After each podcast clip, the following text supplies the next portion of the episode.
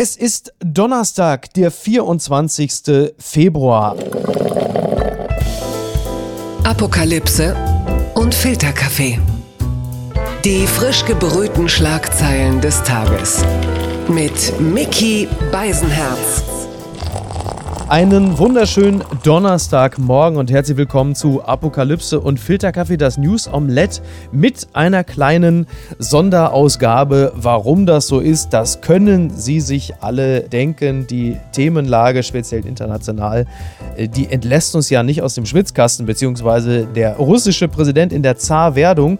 Und um diese Situation zu besprechen, freue ich mich, dass eine Frau wieder da ist, die vor nicht allzu langer Zeit schon einmal zu Gast war. Sie ist Vorsitzende des Verteidigungsausschusses des Deutschen Bundestages. Sie ist Bundestagsabgeordnete für Düsseldorf und Mitglied im Bundesvorstand der FDP und die Twitter-Nemesis von Professor Dr. Carlo Massala. Hallo und herzlich willkommen, Dr. Marie-Agnes Strack-Zimmermann. Ich freue mich, dass ich dabei bin. Ich steige direkt hart ein. Die Schlagzeile des Tages beziehungsweise des heutigen Tages für mich. Also wir reden am Mittwochnachmittag, das muss man in diesem Falle dazu sagen, weil die Dinge ja doch eine extreme Dynamik haben. Annalena Baerbock zitiere ich mit dem Satz, Putin hat gelogen, hat unsere Außenministerin gesagt. Sie sagte, wenn man vor einer Woche A gesagt hat und jetzt das Gegenteil tut, dann hat man nicht die Wahrheit gesagt oder auf Deutsch, dann hat man gelogen. Das sagte die grünen Politikerin nach einem Treffen mit ihrem französischen Amtskollegen. Der Satz, Putin hat gelogen, ist das auch letzten Endes das Aufkündigen der diplomatischen Beziehungen? Nein, aber ich finde es super, dass die Außenministerin derart deutlich redet. Ich habe immer ein bisschen Problem damit, wenn man versucht, Dinge zu umschreiben, weil man irgendwie Sorge hat, man könnte falsch liegen. Putin ist jemand, der nicht an seinen Worten gemessen wird, sondern an seinen Taten. Das äh, ist nichts Neues und insofern hat er natürlich letzte Woche das Gefühl vermittelt, nachdem der Bundeskanzler da war und vorher Macron, alle mit ihm gesprochen haben, persönlich und auch am Telefon, dass er ähm, das aufnimmt, was da passiert. Und dann hat er genau das Gegenteil gemacht. Also ja, in der Tat, er hat gelogen. Und ich finde es gut, dass die Außenministerin das jetzt auch nicht diplomatisch umschreibt. Wir kennen das ja sondern sagt, wie es ist. Aber es bedeutet auch, dass auch Annalena Baerbock, vermutlich auch stellvertretend für die deutsche Bundesregierung, diesen klassischen Pfad der Diplomatie aufgegeben hat, weil sie weiß, es bringt ja nichts. Letzte Woche saßen wir alle irgendwie noch gemeinsam, also wir alle, ja, die deutsche Bundesregierung gemeinsam mit Putin am Tisch. Und ich kann mich nicht des Eindrucks erwehren, dass er zu diesem Zeitpunkt eigentlich schon wusste, dass diese ganzen Gespräche obsolet sind. Also es gibt ja Menschen auf dieser Erde, die haben ein Ziel und dazu gehört mit Sicherheit auch Wladimir Putin, nämlich das Thema Ukraine einzuverleiben in sein Russland. Ich glaube auch, dass er dieses Ziel bereits hatte. Auf der anderen Seite es möglicherweise genossen hat, dass alle bei ihm angetreten sind. Plötzlich war er auf der Bühne, auf der großen Bühne mit den Amerikanern, äh, auch mit den Chinesen. Er war ja in China während der Spiele, wobei das weniger Grund hatte des Sports wegen, sondern weil er die Spiele genutzt hat, um Politik zu machen. Also ich glaube, dass dieses Antreten und Machen und Tun dass er das cool fand, aber innerlich glaube ich, dass er das, was er gemacht hat, auch machen wollte. Um die Frage zu beantworten mit der Diplomatie, das sehe ich nicht so. Also die, diese diplomatischen Wege bleiben natürlich und müssen immer offen sein. Aber es ist ein Hinweis darauf, dass wenn man eben ihm zuhört, nicht alles glauben sollte, was er sagt. Wir befinden uns ja jetzt in einer Situation, in der das Telefon von Putin eigentlich nicht mehr stillsteht. Da hat er ja zunächst einmal nach meinem Dafürhalten alles richtig gemacht, denn Russland wird jetzt auf der Weltbühne ernster genommen denn je. Das war ja in den letzten Jahren ja nicht unbedingt zwingend der Fall. Also das Ganze kulminierte natürlich in dem Satz von Barack Obama, der Russland als Regionalmacht bezeichnete. Und auch so war doch Russland gefühlt auch irgendwie international so eine Art Zweitligist, vielleicht auch so ein bisschen mit wohligem Grusel begleitet, aber so richtig ernst genommen hat man Russland ja nicht mehr, zumindest ich als Durchschnittsbürger habe häufig abgewunken und jetzt merkt man plötzlich, hoppala. Also das ist doch schon mal, was den Machtfaktor angeht, da hat Russland ja mächtig aufgebaut. Ja, aber ich sehe das etwas anders. Also Russland nicht ernst zu nehmen, so bescheuert kann man gar nicht sein. Ja, ich schon. Ich würde nie behaupten, dass sie bescheuert sind. Äh, aber es ist ja so, das, was in den Medien vorkommt, wird auch von den Menschen wahrgenommen. Und wenn man darüber nicht spricht, dann hat man das Gefühl, es wird nicht wahrgenommen. Aber hier im politischen Berlin und auch im, in der Regierung wird Russland selbstverständlich wahrgenommen. Also das muss man sagen, auch wenn weniger darüber berichtet wird. Aber was er wollte, war natürlich die große Bühne. Man muss wissen, dass Putin, Sie haben es gerade gesagt, als Barack Obama sagte, die Russen seien eine Regionalmacht, das muss Putin so getroffen haben. Und das zeigt auch, dass man wirklich sehr aufpassen muss, was man sagt. Und das war ohne Frage ein großer Fehler von Obama, die Russen ich sage jetzt mal die Russen, klein zu machen. Das macht man einfach nicht. Das ist mit Verlaub einfach daneben aber ist mit Sicherheit eine Wunde, die bei Wladimir Putin einfach tief saß. Jetzt haben wir ja festgestellt, dass der Westen und Russland offensichtlich eine ganze Zeit lang auch aneinander vorbeigeredet hat, was so die Vorstellung von Geostrategie angeht, vom Aufteilen der, der Weltkarte. Und jetzt sind wir in einer Situation, dass wir versuchen, uns auf etwas zu verständigen, was auf Sanktionen hinausläuft. Also der, der Westen, die USA zuvorderst reden von Sanktionen, von harten Sanktionen. Das tut auch die Bundesregierung, die EU. Und auf der anderen Seite ist da ein Wladimir Putin, bei dem ich jetzt zunächst einmal nicht den Eindruck habe, dass der darauf wirklich zuckt ab wann wird es denn auch für Putin unangenehm außerhalb von kriegerischer Auseinandersetzung? Der Mann ist ein unglaublicher Stratege und Zocker. Mhm. Er wird sich gar nichts anmerken lassen, selbst wenn ihn äh, sozusagen der Hammer, ich meine das jetzt nur bildlich, ja. voll treffen würde, würde er das völlig cool wegstecken. Also ja. das würde ich jetzt mal unter die Abteilung äh, Coolness, weil er das nicht einräumt, dass es ihn trifft und weil natürlich wenn es bestimmte Sanktionen gibt und Russland wirtschaftlich getroffen würde, vielleicht ist es ihm einfach egal, dass es die Bevölkerung trifft, was schon bitter genug wäre. Was ihn persönlich träfe, äh, ist natürlich, wenn man, wie bei dem einen oder anderen jetzt passiert, ans Vermögen geht. Das würde ihn dann persönlich treffen, aber das ist auch immer eine Frage, wie groß das Vermögen ist.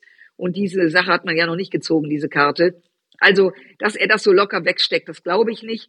Aber er hat einfach ein Ziel und das Ziel ist für ihn so dominant, dass er wahrscheinlich sagt, egal was passiert, ich will die Ukraine, dass sie wieder Teil Russlands wird. Genau, und das ist halt eben auch mein Eindruck. Und wenn jemand dieses Ziel so verfolgt, und äh, wir haben die Rede von Putin, diese Inszenierung mit diesen drei Telefonen, die aussehen wie auf dem Gesundheitsamt in Duisburg, da haben wir jetzt nun gerade alle noch. der Tisch auch. Ja, der Tisch auch, genau, der Tisch auch. Und das haben wir jetzt ja gerade im Blick. Wenn jemand dieses Ziel verfolgt, wie kann man ihn dann ernsthaft stoppen mit Sanktionen? Hat er die nicht bis zum gewissen Grad auch eingepreist und hat sich im Laufe der letzten Jahre ja auch bis zu einem gewissen Grad in Sanktionen doch auch schon ganz gemütlich eingelebt. Die Antwort daraufhin kann ja nicht sein, wir machen gar nichts und jetzt passiert's und dann shit happens und wir leben fröhlich weiter. Also so, so geht es ja nicht weil er macht ja etwas, und das ist jetzt wirklich dramatisch. Ich sage das auch aus meiner Generation heraus. Ich bin ja deutlich älter als Sie. Ich weiß, das sieht man mir nicht an, aber ich bin ja deutlich älter nicht, und ich erinnere mich natürlich.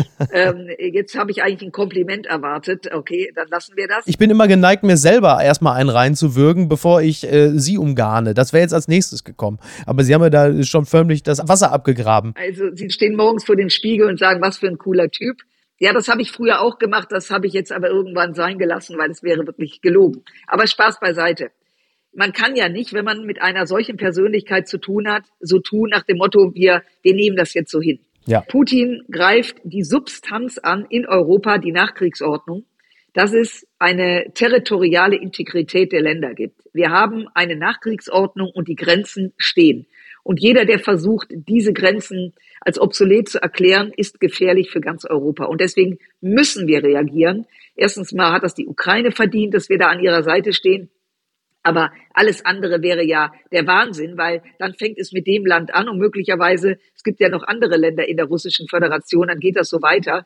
Also natürlich müssen wir reagieren, aber um die Antwort vorwegzunehmen auf eine Frage, die Sie mir jetzt wahrscheinlich stellen, aber natürlich nicht militärisch. Genau die Frage wäre natürlich gekommen. Ja, die hätte ich mir auch gestellt, wenn ich jetzt Sie gewesen wäre. Nein, es gibt 30 NATO-Staaten und diese Provokation, in einen Krieg einzutreten, das wird nicht kommen, das darf nicht kommen.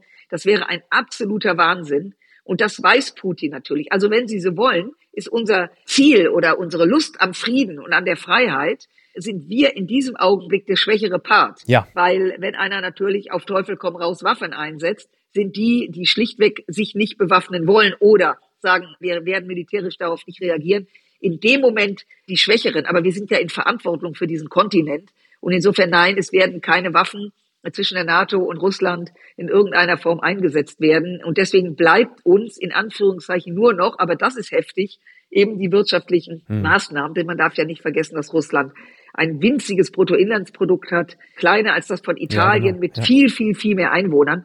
Das ist der Hebel, den wir haben. Das ist eben so. Ich bemühe ja immer gerne das Beispiel des, des Pausenhof-Darwinismus, weil ich immer das Gefühl habe, wir kommen ja Zeit unseres Lebens nie vom Schulhof runter. Und da ist Putin für mich halt der Bully, der die kleine Ukraine drangsaliert und wir stehen alle irgendwie daneben und Ukraine ruft um Hilfe und wir gucken alle so ein bisschen nach unten, betreten und inspizieren unsere Schnürsenkel.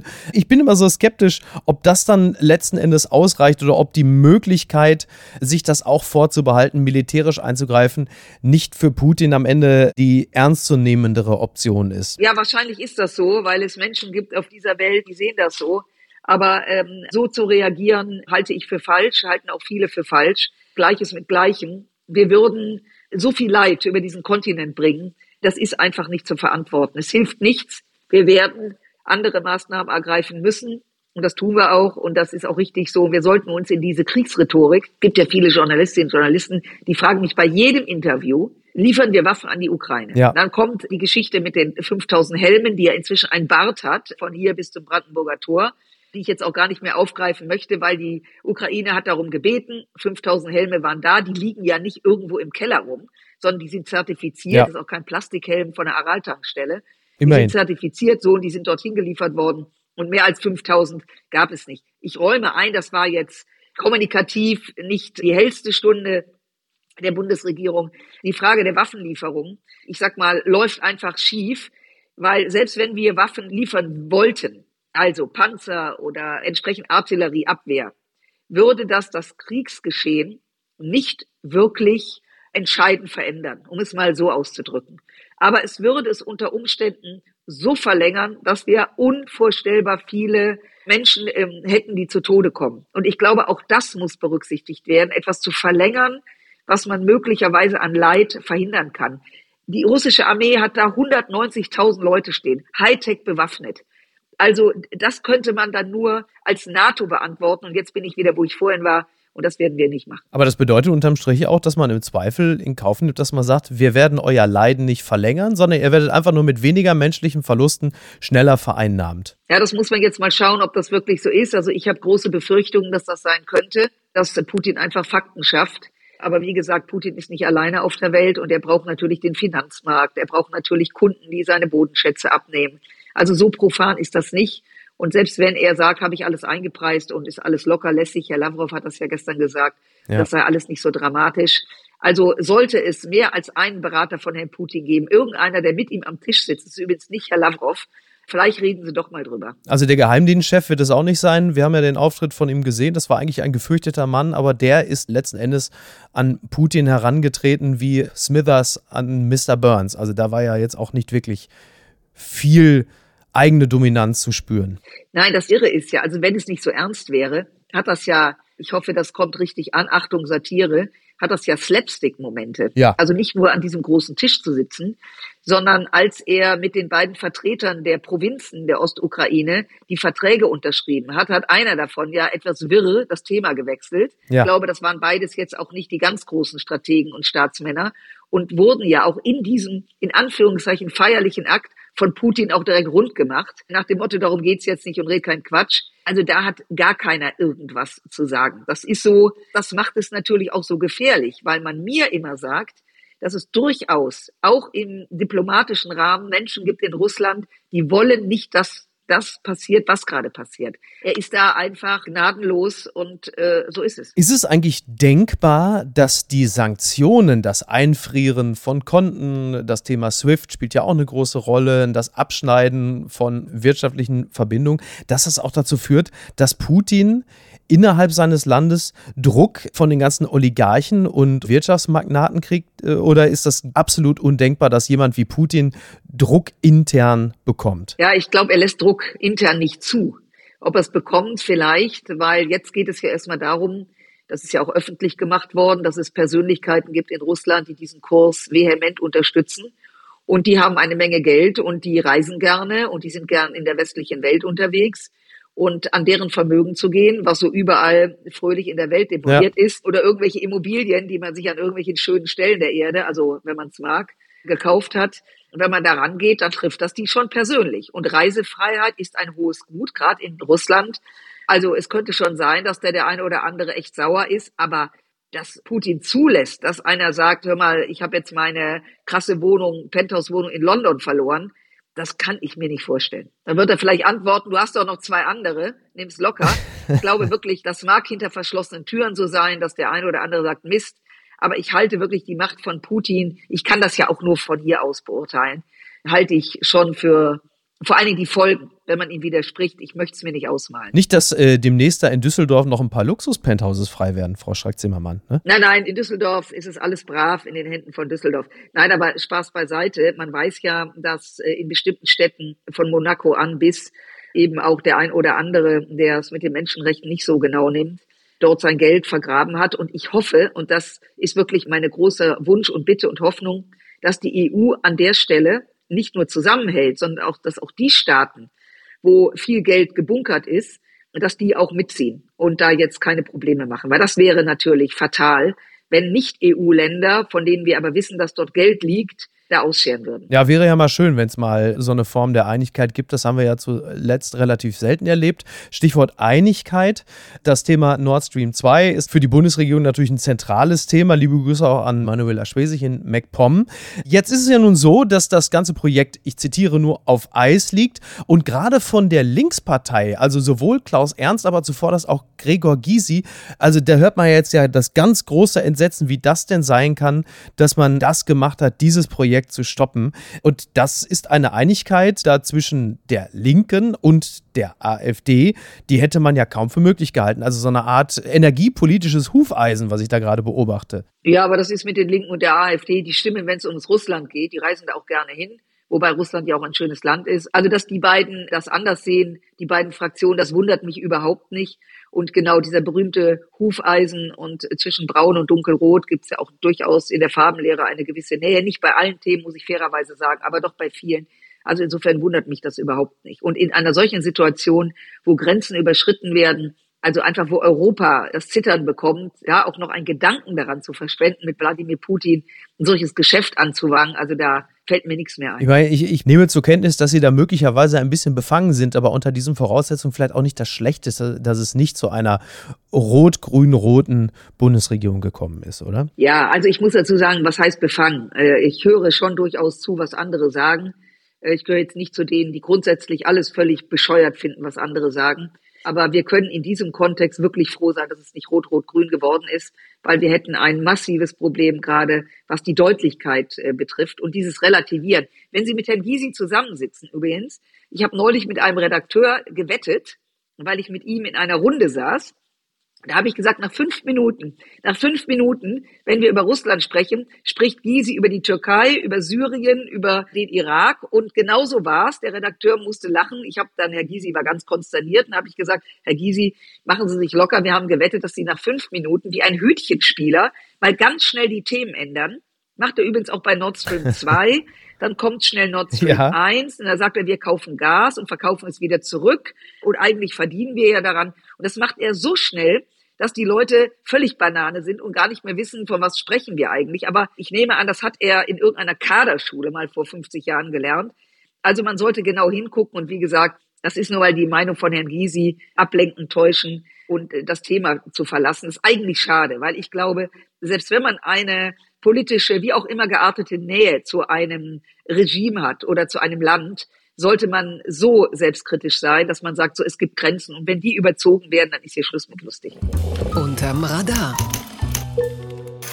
ist für Teile der Bundesrepublik der Karneval. Der beginnt aber nun mal am Donnerstag, also Altweiberfastnacht, Weiberfastnacht, wie auch immer man es nennt. Der Fasching ist da. Und Sie als Düsseldorferin, Frau Strack-Zimmermann, wie viele Menschen laufen heute durch Düsseldorf kostümiert als Frau Strack-Zimmermann? Und die zweite Frage, wie viele werden Sie persönlich sehen, weil Sie selber dort feiern gehen, in der, ich zitiere nur, Brauchtumszone, so heißt es doch offiziell. Ja, ja, das ist eine Hardcore-Zone. Also ich glaube nicht, dass man äh, als Frau Strack-Zimmermann geht, weil das ein bisschen bisschen langweilig ist. Man braucht nur eine weiße Perücke und das ist ja jetzt ein bisschen öde. Der Karneval ist ja Aber ist doch ein ikonischer Look, oder? Ja, gut. Ich habe mal jemand, der sich mit Frisuren beschäftigt und mit Haarfärbemitteln. Ja. Diejenige hat zu mir gesagt, ein großes Unternehmen, die da äh, auch sehr viel herstellen. Und die haben halt zu mir gesagt, ich sei der Albtraum der Haarfarbindustrie, weil ich mir das nicht reinschütte. Also insofern, die Perücke ist sehr schnell gekauft. Ja. Äh, aber sie ist natürlich nicht schräg und nicht schrill. Also ich bin nicht in Düsseldorf an Altweiberfastnacht, wie es bei uns heißt, weil ich mich jetzt noch nicht so durch die Mengen drücken möchte. Grundsätzlich bin ich ein großer Karnevalist oder muss ich jetzt auch gendern, dann bin ich eine große Karnevalistin. Meine Kostüme sind legendär, wenn ich das mal so unbescheiden sagen darf. Söder-mäßig oder? Äh? Naja, also Söder und mich verbindet jetzt nicht gerade ein Kostüm, aber ich räume ein, er hat äh, schon keine schlechten Kostüme an. Er lässt da Profis ran. Ich mache das gerne, ich feiere gerne. Ich bin in Düsseldorf groß geworden, aufgewachsen. Ich kenne das nicht anders. Ich habe das meinen Kindern und meinen Enkelkindern weitergegeben. Und wenn es am Montag einen Rosenmontagszug gäbe, ja. dann würde Jacques Tilly der bei uns ah ja, ja diese phänomenalen Wagen macht. Wir sprachen beim letzten Mal drüber, genau, richtig. Da sind wir auch sehr stolz, weil das sehr, sehr cool ist, was er macht. Und er hätte natürlich Stoff ohne Ende, um sozusagen das gerade, was ja ernst ist, aber in der Satire und am Karneval eben auch entsprechend auf die Schippe genommen wird, hätte er unglaublich viel, was er verarbeiten könnte. Also Karneval macht Spaß. Das letzte Mal, dass ich auf dem Wagen mitgefahren bin, war vor zwei Jahren. Da ahnten wir ja schon, da kommt so ein Virus um die Ecke und es wurde weniger gebützt. Also für die, die nicht wissen, was Bützen ist. Das ist, wenn man sich herzhaft auf die Wange küsst, wohlgemerkt. Das haben wir vor zwei Jahren gelassen, weil wir ahnten, es kommt was um die Ecke. Allerdings, dass es am 11. März jetzt ins dritte Jahr geht, das hat selbst den teuflischsten Karnevalisten überrascht, wenn ich das mal so sagen darf. Eine Meldung am Rande dessen wollte ich noch kurz zitieren, und zwar der Kölner Express hatte da etwas Exklusives für sich, was, glaube ich, im Rest der Republik nicht passiert ist. Und zwar an dem Morgen, nachdem Putin gesagt hat, er schickt die Armee in die Ukraine, war der Kölner Express, glaube ich, die einzige Zeitung Deutschlands, die Putin so am Rande notierte, sondern die hatten also dick auf der Titelseite schwere Vorwürfe von Karnevalsikone Marita Kölner, das Festkomitee übergeht mich und dann so als kleine Randnotiz, ach übrigens, Putin ja. marschiert in die Ukraine ein. Das finde ich irgendwie auch gut. Ja, aber das ist Köln, so sind die Kölner. Das ist jetzt nicht wirklich erstaunlich. Der, der große ja. Macher des Kölner Karnevals ruft sie jetzt gleich an, wenn ich das sage. Der ist ja Beerdigungsunternehmer. Und ich glaube, wenn man jeden Tag mit, richtig und wenn man jeden Tag mit Toten zu tun hat, bekommt Karneval wahrscheinlich doch noch mal eine ganz andere, besonders lebendige Attitüde. Und wahrscheinlich äh, war das deswegen, aber das passte zu Köln. Da gibt's Prioritäten, die dem Rest der Republik äh, dann doch etwas seltsam anmuten. Aber es ist eine schöne Stadt und haben eine schöne Kirche. Das haben Sie fantastisch gerettet, Frau Stark-Zimmermann. Dass Ach, ich äh, halte also an dieser Stelle fest, der Pfad der Diplomatie ist immer noch beschritten. Das ist auch super, das können wir an dieser Stelle dann auch so festhalten. Ich bedanke mich an dieser Stelle ganz herzlich. Das hat mir wie immer sehr viel Freude gemacht und beim nächsten Mal machen wir dann wieder eine reguläre Folge. Dann fahren wir den Anteil von Blödsinn und Banalem einfach noch ein bisschen weiter rauf, oder? Also dafür bin ich immer zu haben es ist ja in der Tat so, dass man in diesen Zeiten, die wirklich sehr ernst sind, so ein bisschen den Humor verlieren könnte. Aber umso schöner, dass ich mich mit Ihnen heute unterhalten durfte und freue mich immer dabei sein zu dürfen, aber nicht zu oft, sonst wird mir wieder vorgeworfen, ich drängele mich in jede Sendung. Das wollen wir ja nicht. Nein, bislang habe ich Sie äh, noch in alles reingezogen. Sie mussten nie drängeln, ich habe Sie einfach reingezogen. Vielen Dank, dann haben wir das auch geklärt. Gerne. Wunderbar. Dankeschön. Bis zum nächsten Mal. Ciao. Tschüss. Also, bis bald. Tschüss. Apokalypse und Filtercafé ist eine Studio Bummens Produktion mit freundlicher Unterstützung der Florida Entertainment. Redaktion Niki Hassania. Executive Producer Tobias Baukhage. Produktion Hannah Marahiel. Ton und Schnitt Lara Schneider. Neue Episoden gibt es immer montags, mittwochs, freitags und samstags. Überall, wo es Podcasts gibt. Stimme der Vernunft und unerreicht gute Sprecherin der Rubriken Bettina Rust.